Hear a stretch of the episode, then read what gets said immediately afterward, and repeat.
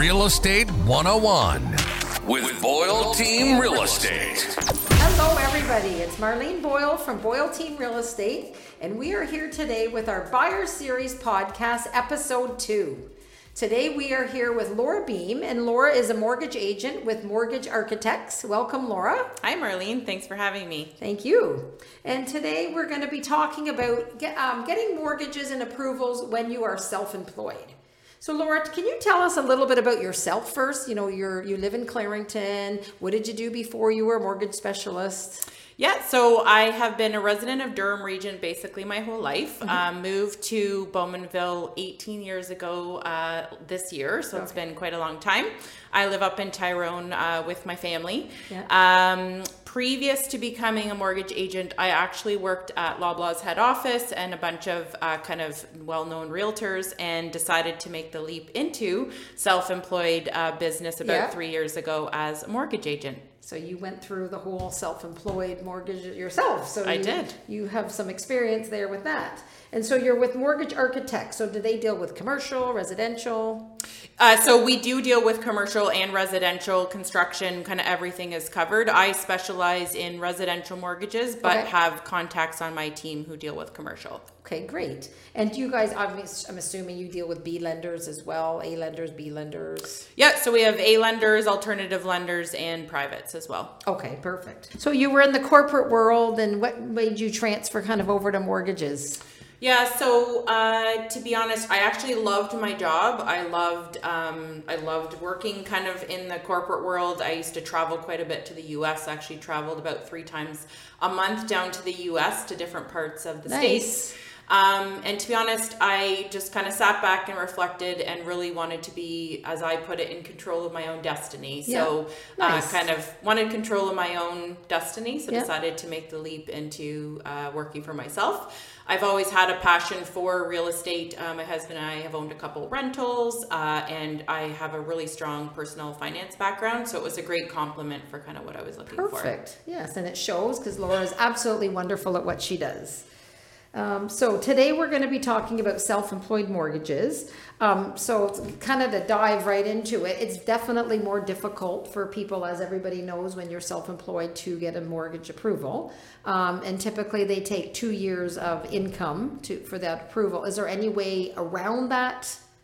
Um, is there anything to, that they have offer that they can get around the two-year approval? Yeah, so we actually do have lenders now that will look at less than two years history. Uh, two years is always great, but mm-hmm. if you are new to self-employed, uh, there are options for you to get approved with less than two years history. Uh, always a great benefit if you're transitioning from, like, say, you worked uh, at a company as an IT consultant and then you opened up your own IT uh, firm. But yet, we do have options for people that have been in business for less than two years. Okay. So, and then the thing we were trying to touch on today is when you're doing your taxes right now, Lora was mentioning that these taxes this year in 2023 are going to be going towards any income towards your 2025 purchase up to 2025 yeah. yeah so we're recommending that if you have a mortgage coming up for renewal uh, you're thinking of buying another property or buying just your first property and you are self-employed uh, the taxes that you're in the middle of getting ready to file right now will be used for those financing decisions all the way until 2025 right. Um, so we actually recommend that you align with your accountant on those plans so that you are kind of claiming the appropriate amount of income uh, so that you don't kind of um, interfere with a decision to purchase a couple years down down the road. Right, because they will be 2023 will be that. Yeah. Right. All righty. Can you elaborate, Lora, on the challenges that self-employed people have when trying to get a mortgage? Yeah, so the, the biggest problem that self employed people have is you actually write down a lot of your income with your expenses. So, uh, take my husband as an example. He's a landscaper. So, while he pulls in a certain amount of sales from his landscaping business, he also gets to write off things like his truck, his cell phone, right. that normally, uh, if you weren't self employed, you would have to pay those kind of out of pocket with your after tax dollars. So what ends up happening is the income you're claiming to the government can be quite low or just lower than what you're actually kind of making when you take out some of those expenses. Um, so that's why we like to align with accountants where possible on how much write offs you do want to be taking. Um, but there are options actually to grow some of that income back up when you are uh, applying for a mortgage. Uh, so certain lenders will allow us to take the money that you claimed on your taxes and actually bump it back up because they Oh, know okay. you're actually Yes. writing off um, expenses that the normal uh, kind of average Joe Right. would be able to write off. Right. And then do they take, do, so all lenders, would they take only personal income or would they um, accept any type of business income on top of that? Or then does it actually go to commercial at that point? Uh, so there's two ways that they would look at uh, a self-employed person. So the first person is someone that's not incorporated. So whether you're in partnership with someone else or you're self-employed, Right. but you're not incorporated. Uh, in that example, what they would do, just really rough math, is they take the amount that you claimed on your taxes, your Yep. personal amount, and you gross it up by 15 or 20 percent, depending on the lender. Um, if you're incorporated, a lot of people that are incorporated, one of the benefits to being incorporated is you can actually leave a lot of Right. your money in the corporation. And there are lenders that will actually let us look at the income that's in your corporation. Oh, they can, that's good. Yes, Okay. uh, and that's a big um, point that's not well known. Uh, that there are lenders that will look at that, and the key thing is not every lender or bank looks at every situation the exact same way. So you can get a different approval amount if you went to Scotia versus TD versus First National, Right. Because they all look at the income differently according to to their guidelines. So th- yeah, there are a couple lenders that will allow us to use that money that's sitting in the corporation. Okay, now does it matter if it's a holding company? Does that come in like a hold co as a, as a, you know what I mean? Yeah, so when you are incorporated, uh, you run your business under your operating company. Uh, and then uh, from a, liabil- a liability standpoint, Yes. accountants like us to create holding Yep. companies so that you transfer the money over there. So that if you get sued, someone can't come after that money. Um, so more and more people, when you are buying real estate, you want to buy it in your holding company because then if you did get sued from your business, they couldn't come after it. Uh, so yes, we can uh, purchase, do purchases in someone's holding company. Uh, the one challenge is not every lender will do it, so you're just kind of restricting your available options if you purchase in a holding company. But there are lenders that will for sure let us do purchases in a holding company. Is it then considered a commercial mortgage where the interest rate is then higher? So not nec- not necessarily. So if it's in a holding company, usually the self-employed person would have to personally guarantee that, and Right. in that case, it's still on the residential side. Okay, so the lower interest rate. Yep, normal traditional rates. There's like a tiny increase uh, because it's in a holding company. It's like 0.1 or 10, Okay. 10 basis points, nothing crazy. Um, it's only when you start to get to either the zoning on the property you're trying to buy is commercial, Yes. then typically it would go over to the commercial side.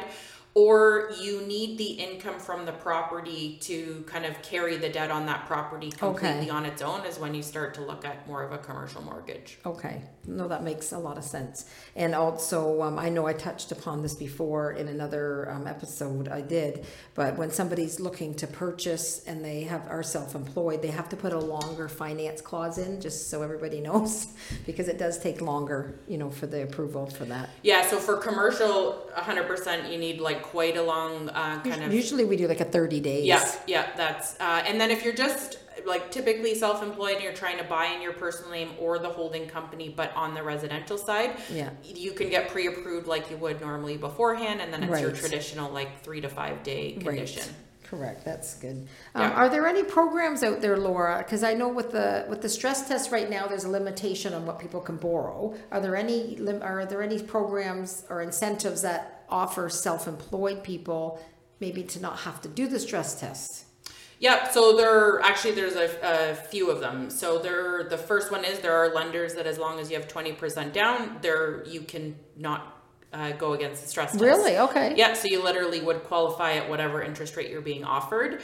Um, the other option is while you're still kind of qualifying them at the stress test, they let them go way over the kind of ratios we look at from Right. a debt perspective as long as you have some equity in the house so they the lender really understands okay this is a small business owner they're writing off a lot of expenses but they have a lot of income uh, or equity in the house which we're going to let them go significantly above the stress test in that example. Do they take any um, equity in um, like equipment or whatnot, like any outside things that the business owns, any assets? So Do they assets consider that? Investments, yes, not really assets. So, as Okay. an example, if you owned a really expensive dump truck, they Right. wouldn't take that into account. But if you did have savings that Yes. are liquid, so even Okay. Mm-hmm. RSPs, tax free savings, money in the bank account, uh, you can actually use that to qualify for uh, property as well. So, I had a client last year that had a significant amount of investments. They were Mm-hmm. older on a very, very modest pension, and we were able to get them approved for almost a million dollar line of Oh, credit okay. because of their investments And that the they had in the bank. investment is with the company, though. I mean, not a personal investment.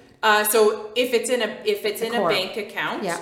Owned by the corporation and you are you own that corporation, yes, that those Okay. assets can be included. Okay. If you have a partner, then we can only take fifty percent of Okay, that money. that but makes yeah, sense. so it has to be liquid assets though, not um, actual. Okay, that makes like that. sense. Yeah. So talking about what they can use, so they can use assets, and what type of bank statements are they looking for? Like, is there anything in particular that you're asking, you know, the people? Yeah, for? that's a great uh, question. So uh, sometimes if you're qualifying like with the income that you're actually using and we're grossing it up, uh, lenders will want to see bank statements just to show that the company's still like working and Right. thriving just because of the delay in kind of when you file your taxes. Um, but we also have examples where, let's say you're not able to qualify using the income you're claiming at all, even when we do that gross up. There are lenders that will literally allow us to look at bank statements. So we look at six to 12 months bank statement, depending on either the lender or the client. Right. Um, and then we literally add up all of the deposits made into the account. We take out a reasonable amount of expenses for that industry. Mm-hmm. Um, and then we literally use the rest of the money uh, Wow. as income on the deal. So I've done a couple hairdressers where um, they tend to do a lot of cash businesses and uh, things like that, and were affected by COVID. Yes. Um, so we couldn't use their taxes. Instead, Right. we used their bank statements to qualify. Okay, that, that makes sense. And then what about any um, outstanding invoices? Do they consider that? Because I know a lot of people are, especially during COVID, we're paying late. Mm-hmm. So would they take those outstanding invoices as part of the income? So I have a situation right now where uh, the person has a lot of money owing on their Mm-hmm. books. Uh, the lender was taking that into account just from an approval standpoint, but Yes. not as income onto the deal. Okay, because there is a chance that They may person not. may not pay the bill but they they took it into consideration especially because their bank statements were a bit lower but they wouldn't necessarily approve the deal based on that okay, that makes sense. Yeah. Okay, so there are some things out there to make it a lot easier because Yeah. it's so challenging, right, for them now. yeah the other thing i'm finding and this I, I would say actually is going across the board because of kind of people are having a hard time qualifying and this actually happened to my husband and i when we first bought our house is my husband self-employed and we actually couldn't qualify for the house that we bought in tyrone Right. uh, and my father-in-law actually had to come on the mortgage as what's called a guarantor. Yes. Um, so we are seeing that now. Either parents are co-signing or uh, or guar- uh, becoming a guarantor, depending on the situation. Uh, so that's another way that you don't even have to be self-employed Right. to have that help Yes. you. But that's what that's what I'm seeing a lot of right now is those two situations as parents helping out by coming on the mortgage. And I agree with that too. I'm seeing a lot of that in the real estate side. Like when I'm doing the offers, we're adding parents, we're adding siblings, you know, just for that extra, you know, income added, Yeah, right? yeah. Because it's houses are just a lot more money now, and it's just not as affordable. Yeah, right. especially so they don't the- they don't yeah. Mm-hmm. So the question I have is, there's a lot of people who have just started their own business, or maybe have only been in business a year, Mm-hmm. and they want the two year to qualify. What do they use? What do they ask for, or do they even qualify? Do they have to wait? Well, my first tip for you, if you're thinking about becoming self employed, is definitely take care of any financing needs you have right before you become self employed. So, whether that's you already own a house, to put a line of credit on your house, it actually helps with um, any bills you might have while you're kind of getting your business up and running, but helps you as well qualify. So, take care of any financing needs if Right. you are going to make a big change. But let's say you've already made the change and you're kind of a year in. We do Right. have options for clients that are kind of less than two years uh, self-employed. Okay. Uh, there's a couple programs that are available through the insurers, which allow us to use kind of one year of uh, business uh, business income. Uh, and there's other lenders that really take like a common sense approach to applications that they understand kind of the um, uh, growth potential for that business and Right. things like that that they'll let us use less than two year history. Now, when we talk about insured mortgages, is typically twenty percent down. Do they ever make the uh, self-employed um, clients insure even if they have more down because of the risk? Um, Does that make sense? Yeah, it totally Question? does. Okay. Yep. So uh, I, I think I would just change the word slightly. So yes, there are programs that if you have less than a year down, they would require you to insure it. So that's actually that program. If you have less than a, a, a year in, you can. Uh, there's programs we can use to qualify you, but you would have to be insured. Uh, they would never say to someone um, if you do qualify, oh, you're self-employed, you need to buy insurance. Right. Um, that's not really the way. That's not a program that's out there. Okay. Yeah. And then what about someone who is looking to just start out to Mm-hmm. before? Is that's kind of what we touched upon before? Is there any other tips you can give them or? Yeah, just try to get your financing in order before because that's kind of, especially if you are already working, that's like the optimal time to get everything kind of all your ducks in a row. Um, so while there are um, tons of amazing programs out there, it is definitely easier when you have like a normal salary coming in. Yes. Yes. Um, and the other thing I would say is um, if you're in a relationship with someone, the other person has kind of a full time job or salary. Um, we don't always need to use both applicants on the deal, right? right so you can still right. come on the deal and purchase, but um, I always look at like the path of least resistance when I'm doing a mortgage mortgage application. Um, what's the kind of easiest way Yes. to qualify? Not all people need both people on an Right. application, and I think we forget that sometimes. yeah, yeah. I agree. I agree with that too. Yeah. So I know a lot of um, self-employed people do buy income properties because one, there's no pension there. Um, is there any way that the banks, the lenders will look at it differently if it's an income property as opposed to their resident, their primary home? Yeah, absolutely. So uh, there, and I actually do find a trend in the industry that a lot of people buy uh, income properties. To your point, uh, and we have a lot of kind of other folks that are kind of staying at home longer, but actually want to buy a rental property. So there are. Um, all lenders will, for the most part, finance rental properties, but there are that look at the situation a little more favorably than others and let us use more of that income uh, in order to help qualify. So that's definitely a case that if you're looking at buying a rental or you have one already, I would definitely encourage you to shop around with different lenders uh, because you will get a different qualification amount depending on who you're asking, just because lenders look at that rental income very, very differently. Right, and Yeah. I, I see that too, dealing with my clients and that. And then as far as the, like, it's, it doesn't matter because they're self-employed, they still need for first one, five percent down. So anytime Unless- you, yeah, sorry, to Unless interrupt. they're rel, sorry, unless Yeah. somebody's moving in their relative or whatnot. Yeah. Do they still need twenty percent down? Yeah, so anytime you're not living in the property or a family member is not living Mm-hmm. Right. there, that's a key uh, point that you pointed out. Uh, you do need to have 20% down. Um, so, yeah, un- unless a family member or yourself is living there, you need to have 20% down. Um, Sorry, sorry, so it's not more if they're self-employed, then they don't No. require more, okay. No, no. Okay. You could because of like the location or um, uh, maybe that person's higher risk, but Right. not just because they're Okay, self-employed. okay, Yeah. Okay. yeah. And the other point, I the other thing I'm finding in the industry now because people are having a hard time qualifying and also want the benefit of like an income property is people are looking for houses that maybe you can rent out the basement Yes. or um, have like an income suite included, and that can really increase your purchasing power. So I had Right. an example the other day where a client actually qualified for $120,000 more in a Right. purchase price because it had a basement apartment. Right, and they're taking, I know they take fifty percent, some lenders take eighty percent. Some take a hundred. Yeah, Yes. and now, but with self, we're talking self-employment, is there anything in particular that they, did they limit it for self-employed? Nope. It doesn't matter? No, it doesn't okay. matter. Yeah. The only, I would say the only um, big difference for a self employed person is how we look at the income and just understanding again that they're writing off so much income that the banks need a way and do typically understand that there's ways to kind of add income back Right. because we know they're claiming expenses that like the normal person wouldn't be able to claim. But you're not really penalized because you're uh, Right, self employed. they're not in a certain category No. type of thing. And No. talking about the rentals, I actually had a question for you. So I know the rentals, in order to use as income, have to be legal. However, I did hear, and you can justify, or uh, not just uh, answer this properly. Can you use the income from a non-legal as long as there's two separate entrances? So there are lenders that don't require the uh, units to actually be like legal Right. uh, uh, apartments. So there are some that don't need them to be legal at all. Um, it really depends on the lenders. I even have lenders that will look at um, contributory income, which is like if you have your child or your parent or whoever Ah, living with you. yes. There's even lenders that will look at that income. I'm doing one right now where three kids live with the mom and all three kids pay Wow, rent and we're able to bring familiar. that up. but mine aren't paying income. Where there's there's Note- something note to going self, on you can here. write that down. Yeah, note to self. so would they take? That's interesting. I didn't know that. Yep, So and that can really make a big difference. There's one lender that will let us use twelve hundred dollars a month in contributory income, which is a lot of Wow. money, right? When you're talking Yeah.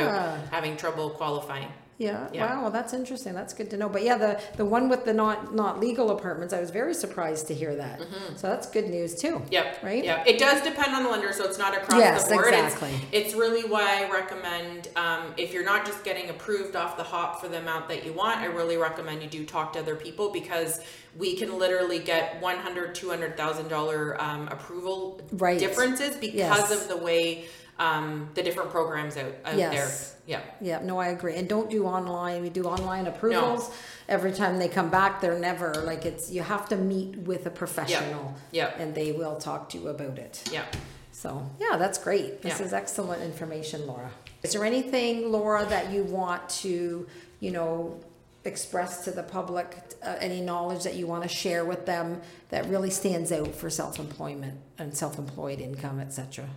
Yeah, I think the biggest thing is just because one lender or one bank tells you one thing doesn't mean that another lender won't look at you differently. There are tons of different programs out there that we can use. I always say my job is a little bit like putting a puzzle together, and you have to put the puzzle pieces together to kind of make a certain picture. And sometimes Yeah. the picture isn't what you want, and you have to keep going. Yeah. Um, I did a deal last week, and the only place I could get it done was Scotiabank. So I have access to 57 different lenders. The only person I could get that done Wow. was with Scotia, but it's because they looked at that Yep. puzzle the way I needed them to look. So if you're kind of discouraged by you're kind of not getting the answer you want, is definitely talk to another lender, talk to someone that has access to more than one lender, and you can definitely get a different picture. And don't give up, just keep going, talk Yeah. to your professionals. Yeah.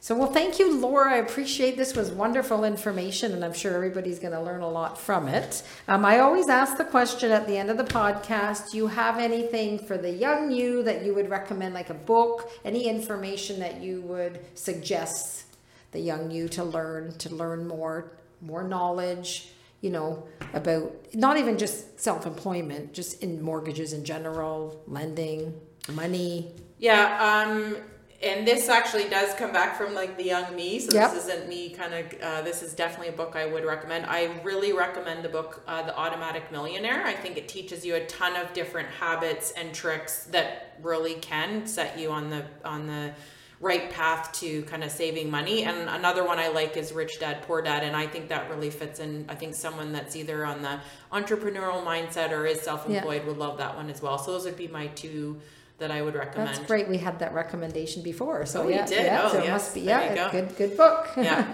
so well, thank you so much, Lora. Appreciate you you know spending the time and sharing your knowledge with us. And if you want to get a hold of Lora, we'll have her information up on the screen, and you can call her anytime. So Thanks I hope everybody me. has a great day.